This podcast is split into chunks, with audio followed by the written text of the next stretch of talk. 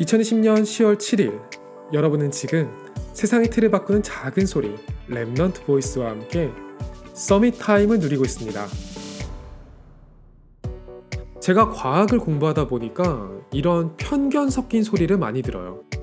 과학자들은 하나님을 부정하지 않냐고요.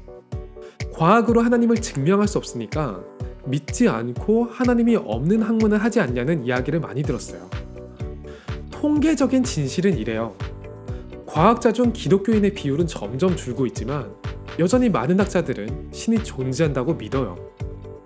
과학자들도 과학으로 세상의 모든 걸 증명할 수 없다는 것을 잘 알고 있고 영적인 것은 더욱 그렇죠. 그래서 과학자들 사이에서 나는 하나님을 믿는다고 당당하게 고백해도 많이들 그 믿음을 존중한다고 이야기를 해주는 편이었거든요.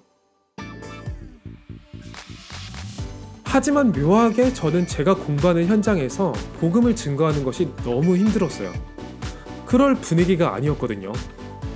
저 통계에는 함정이 있어요. 기독교 외에도 천주교, 이슬람교, 힌두교, 유대교 많은 종교가 신이 있다고 믿거든요. 물론 그 중에서 기독교인의 수가 적지는 않아요. 하지만 과학계 안에서 복음 운동이 일어난 적은 단 한 번도 없어요. 스스로를 살리고 지키는 믿음을 가진 사람들은 드러나지는 않았어도 많았을 거라고 생각해요.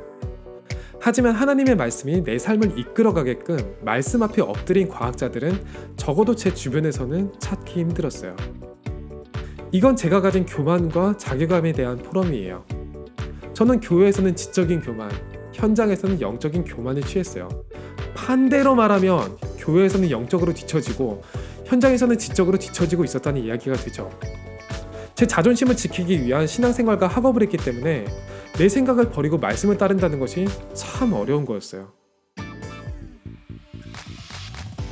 여전히 조금 교만하게 이야기해보자면 저만 어려운 건 아닐 거예요.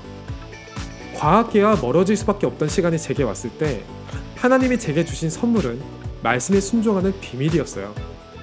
지금은 차이를 알아가는 시간이에요. 저는 하나님의 존재만 믿는 게 아니에요. 하나님이 함께 하심을 믿는 거죠. 여러분의 이번 주의 말씀은 무엇이었나요? 그 말씀 앞에 엎드릴 수 있는 준비가 되어 있나요? 오늘이 여러분에게 최고의 Summit Time이 되기를 소원합니다. 여러분은 지금 세상의 틀을 바꾸는 작은 소리 Remnant Voice와 함께하고 있습니다.